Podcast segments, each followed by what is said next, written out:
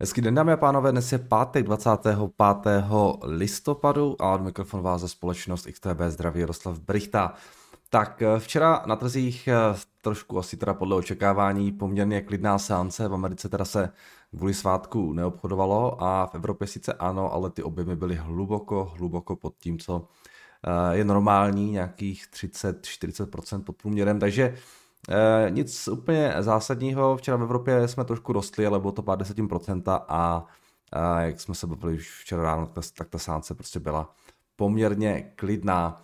E, na bondech teď ráno trošku zase korekce o nějakých pět bazických bodů těch desetiletých splatností, jsme klesli na nějakých 3,6% a když se podíváme teď ráno ještě na futures, tak tam v podstatě se držíme uh, taky bez nějakých větších změn. Ty indexy v Americe uh, stagnují, v Evropě jsme na tom uh, podobně. Včera v podstatě žádné důležité makro nebylo, takže já tady mám jenom takových pár menších věcí, co, co chci zmínit. Dál se řeší samozřejmě ta situace v Číně, která Eh, zdá se, je docela napjatá a úplně eh, to nepomáhá tomu sentimentu na finančních trzích, eh, protože v zemi dál rostou počty nakažených osob a nakažených osob covidem a jednotlivá města začínají opět zavádět nová omezení, ty už se týkají v největších městech, jako je třeba Peking nebo Guangzhou a dalších velkých měst, což samozřejmě vyvolává prostě obavy z toho, jak ze zpomalení z toho, jak, jak z toho zpomalení Číny, samozřejmě tak z toho dopadu v eh, těch nových omezení na nějaké globální dodavatelské řetězce. Takže v zemi už eh, více než 80 měst eh, nyní s tím rostoucím počtem nakažených bojuje. Tady píšou, že například v Pekingu ještě před dvěma dny je vydovali v nějakých prostě 100 nakažených a teď tam je, teď tam je 1800. Um, ehm, takže Jo, ty růsty jsou poměrně uh, rychlé.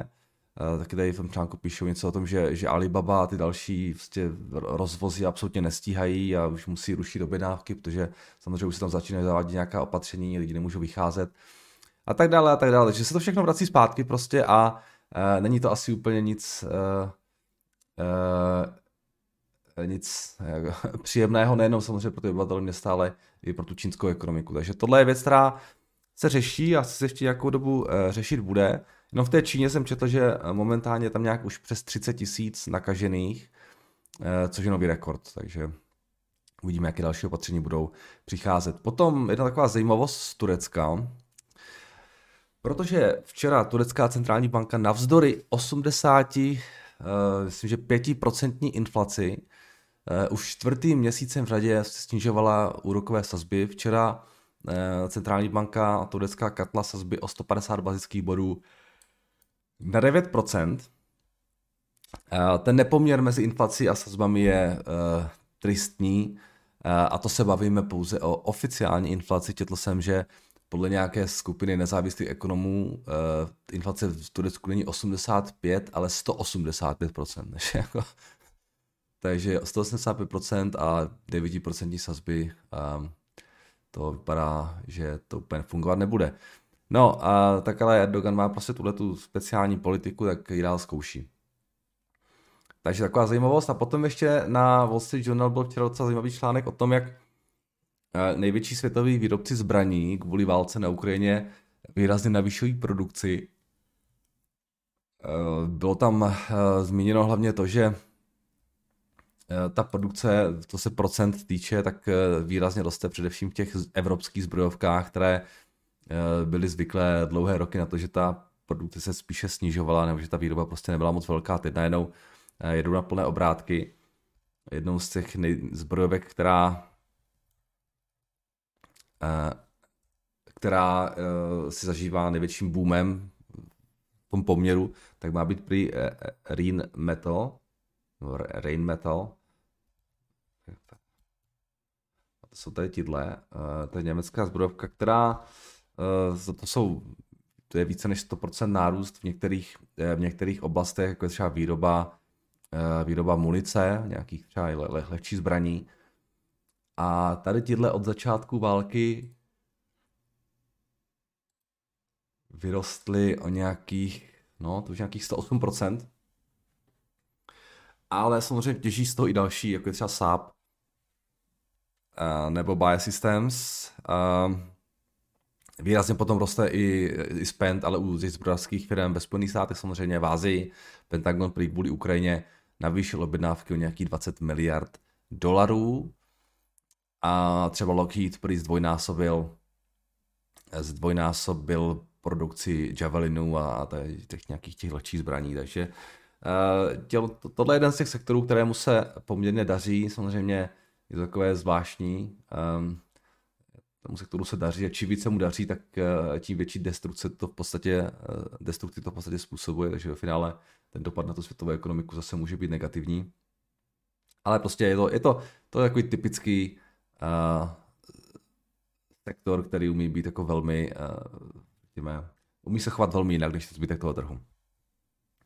Takže to je taková zajímavost. Uh, uh, jinak já to k tomu včerejšku více nemám, takže když se podíváme dnes na ještě makrokalendář, tak ono to bude i dnes docela, docela nezajímavé. Dnes teda začíná Black Friday, takže velké nákupy v Americe, ale v podstatě v celém západním světě. Uvidíme, příští týden budou přicházet, nebo už možná o víkendu budou přicházet nějaký, nějaký data ohledně toho, jak ty jak ten Black Friday proběhl, což může lecos napovědět o té cíle spotřebitelů a jejich chuti utrácet eh, během té klíčové eh, sezóny vlastně letošního roku, eh, která je důležitá pro všechny, no, pro, pro, pro řadu firm, které prodávají nějaké spotřebitelské zboží.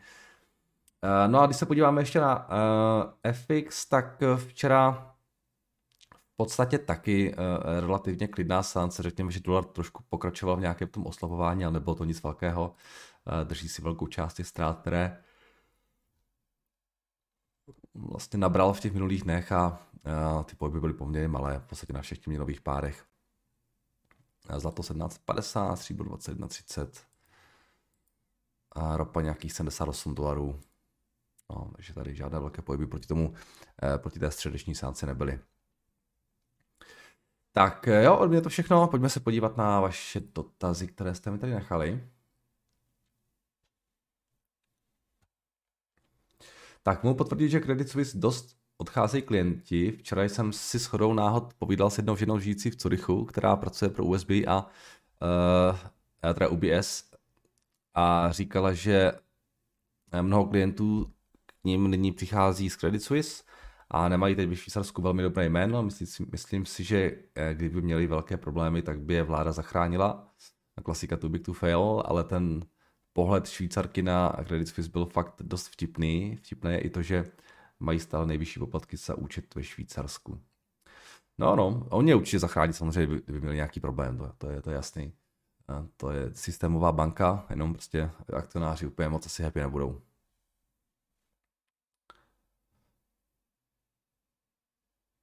Tak, ahoj, chtěl jsem se spýtat, či rasty na evropských akciách je adekvátní, hlavně se to, že inflace je tu stále vysoká, úroky by se ještě mali dost zbíhat, alebo je to iba korekce, potom jako akcie vyklesaly. Uh, no já musím říct, že samozřejmě nikdo neví, kam, kam ty akcie půjdou co je, jak ještě moc můžou růst nebo nemusí, ale mě teda přiznám se, ten růst Evropy taky přijde trošku jako už moc. Jo. Trošku je to překvapuje, že, že ta Evropa roste až tak moc. A Kažte, schválně, si dáme ten DAX tady.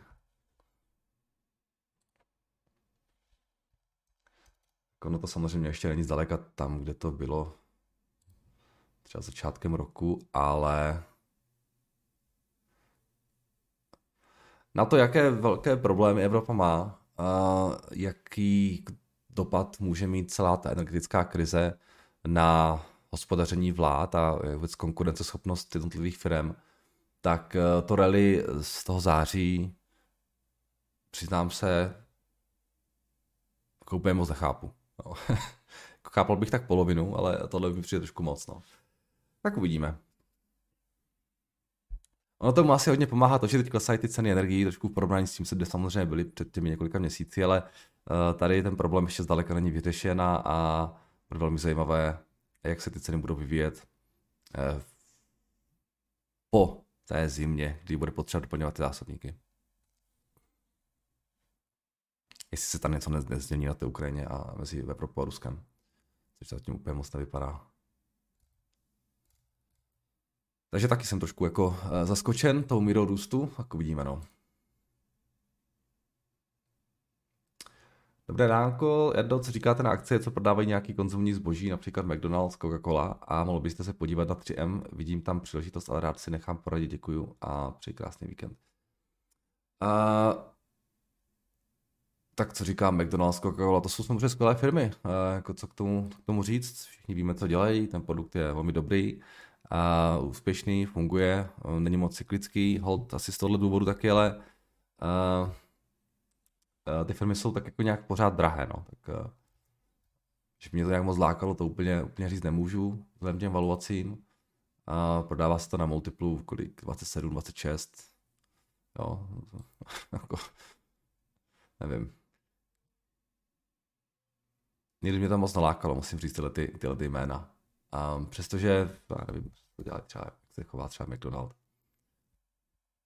No to nikam moc nejde, no, v tom posledním roce, ale pořád to má mnohem lepší výkonnost než zbytek trhu samozřejmě, který teda výrazně klesá, zvlášť technologie. A je to taková jako stabilní, růstová akcie, zdá se velmi jako silný, silná. Říkám, do nějakého takového defenzivního, konzervativnějšího portfolia, proč ne? Um, ale ono potom ve finále asi bude lepší koupit ten index. No já nevím, no mě to prostě úplně moc naláká tohle ten segment.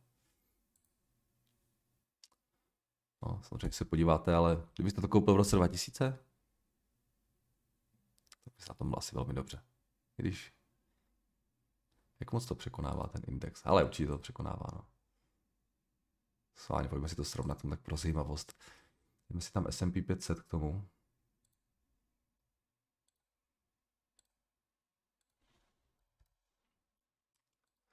Ono to v těch posledních letech rostlo, ta akcie, hlavně kvůli toho, kvůli té expanzi toho multiplu, podle mého názoru, jo. Že, že fakt jako to, co za to, za to lidi byli ochotni platit, tak eh, ten, ten násobek se v podstatě zvyšoval.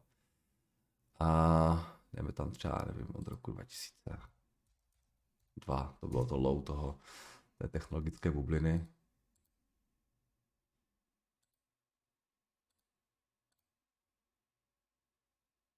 No, tohle je S&P a tohle je McDonald. No, víte, že docela výrazně překonával, ale schválně, pojďme se podívat na ten multiple, jak se vyvíjí. Ještě tak pro zajímavost. Coca-Cola na tom bude podobně, jo, to je, to je podobný typ firmy. Když se podíváme na ten, na, to, na ten price earnings, jo, tak vidíte, že ten, ten price earnings se v podstatě poměrně výrazně zvyšuje v těch posledních, nevím, 15 letech. Což, nevím, no. Jak moc ještě výš může jít ten multiple? A naopak může třeba i výrazně klesnout? No, se mi to nelíbí, tato akce, musím říct.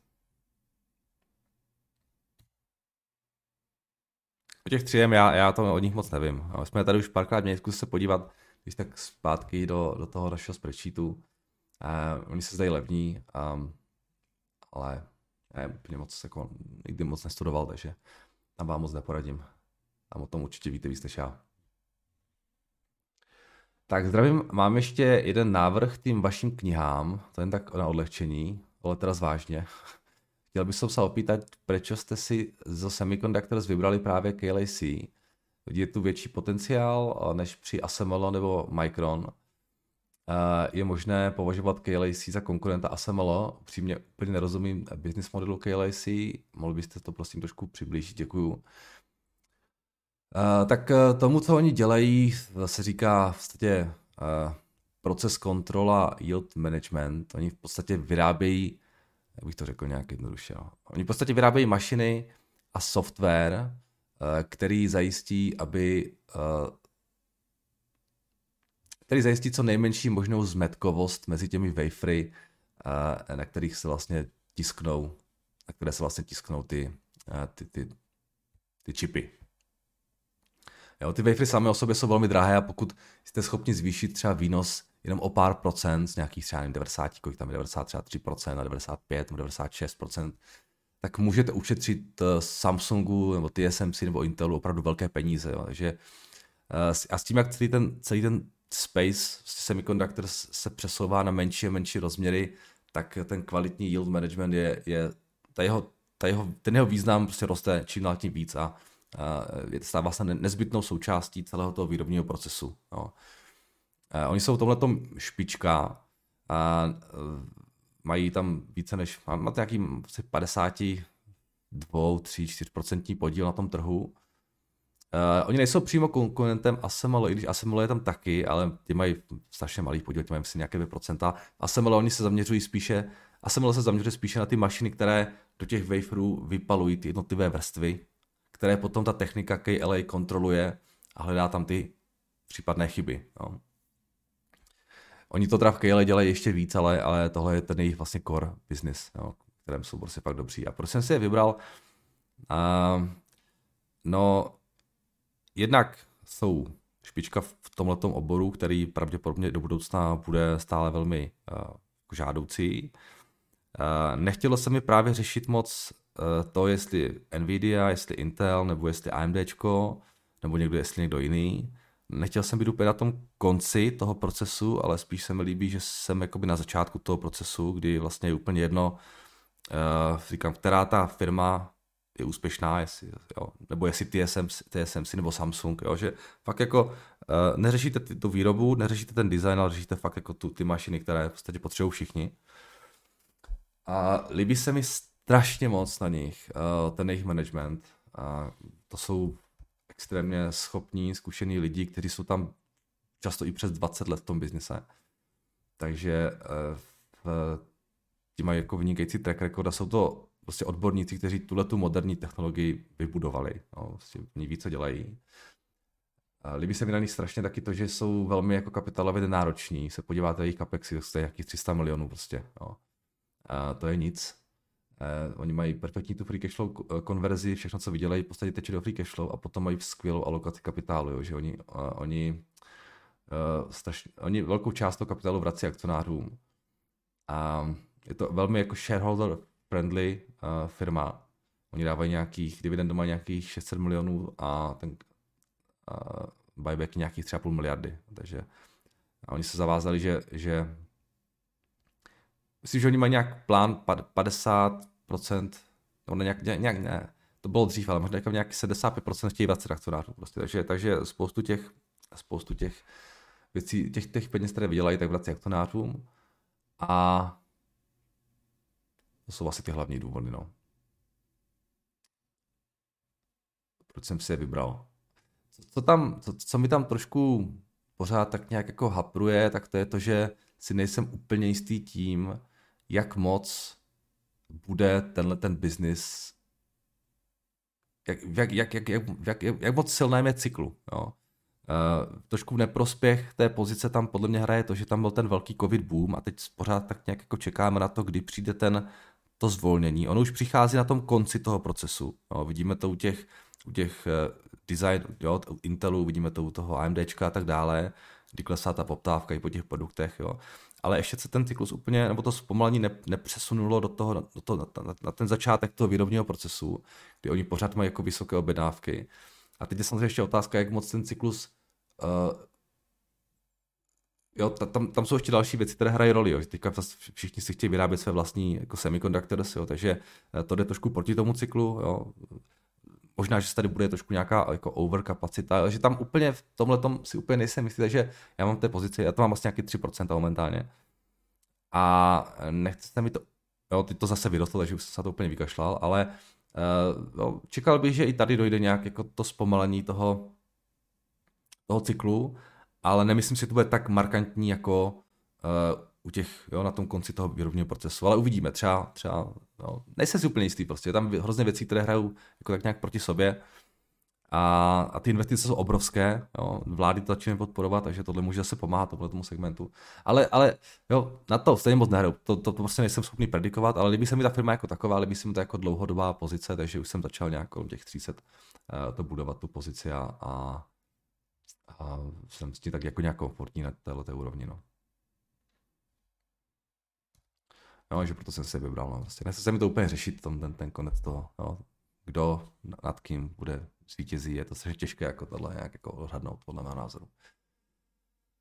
Uh, jak se to říká, když je zlatá horečka, tak uh, uh, na tom nejvíce vydělávají ti výrobci těch, uh, těch, uh, těch nástrojů, které se používají při těžbě.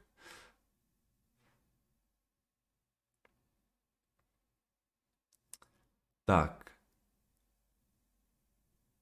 Uh, dobré ráno, rád bych se zeptal, co si myslíte o investování do farmaceutické firmy Vertex a do pojišťovací firmy Allstate Corp a jako poslední dotaz, jestli má vůbec cenu investovat do společnosti Palantir. Děkuji za odpověď.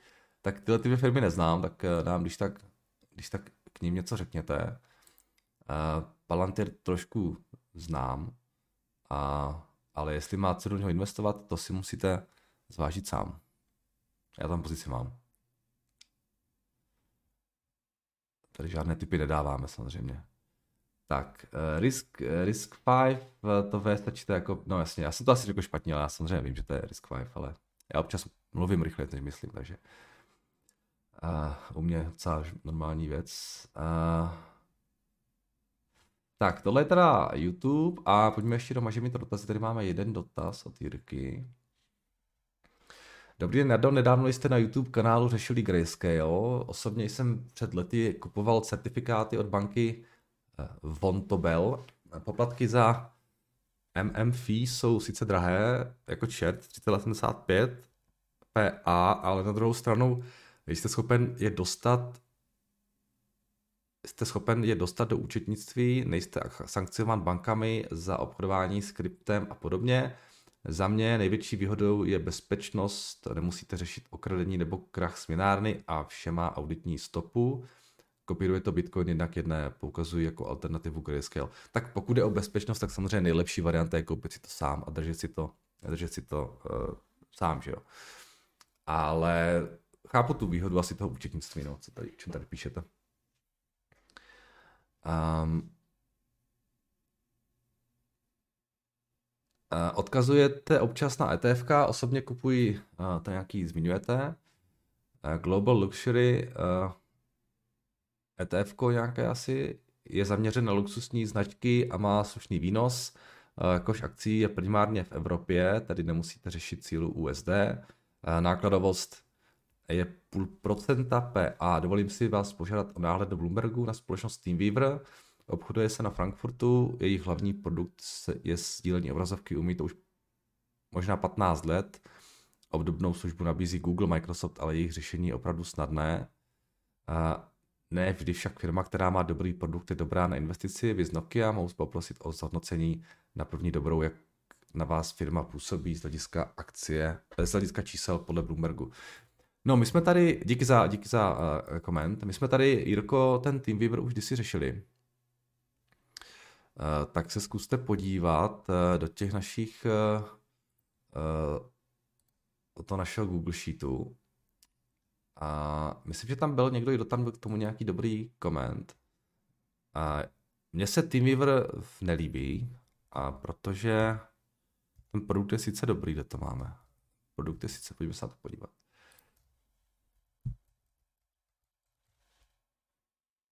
Ale je extrémně drahý, podle mého názoru. Uh,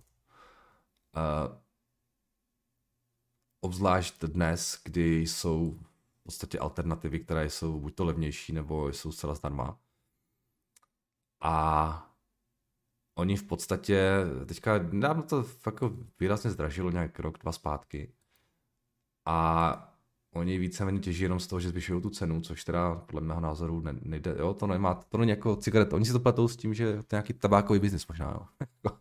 Ale podle mě jim ty lidi, nevím, no, budou, budou odcházet, uh, protože prostě ty alternativy jsou, jo. A je to docela drahé. No.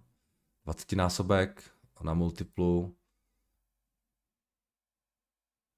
pro firmu, která v podstatě neroste, nebo OK, roste, ale roste, říkám, roste hlavně kvůli tomu, že zvyšují tu cenu. A mi přijde docela dost, jo. Oni myslím, že to, no, že to docela i kleslo, ne, se nepletu. Oni se dřív podávali ještě dráž, no. No. No to řešili někde možná tady, když to bylo těch 40, nebo něco takového, už nevím. Teď je to samozřejmě už trošku lepší, ale nevím, no, úplně mi to nepřijde jako nějaká závratná technologie, a je to lehce skopírovatelná, nebo jako, nevím, no. A ten mode je tam podle mého názoru docela slabý. No.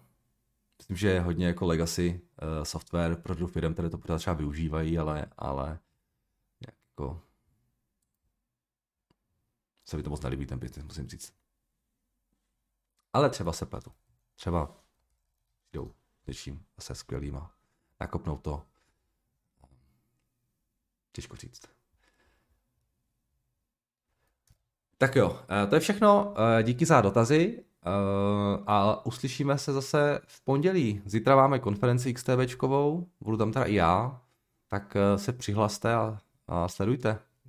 Mějte se krásně a v pondělí zase naslyšenou.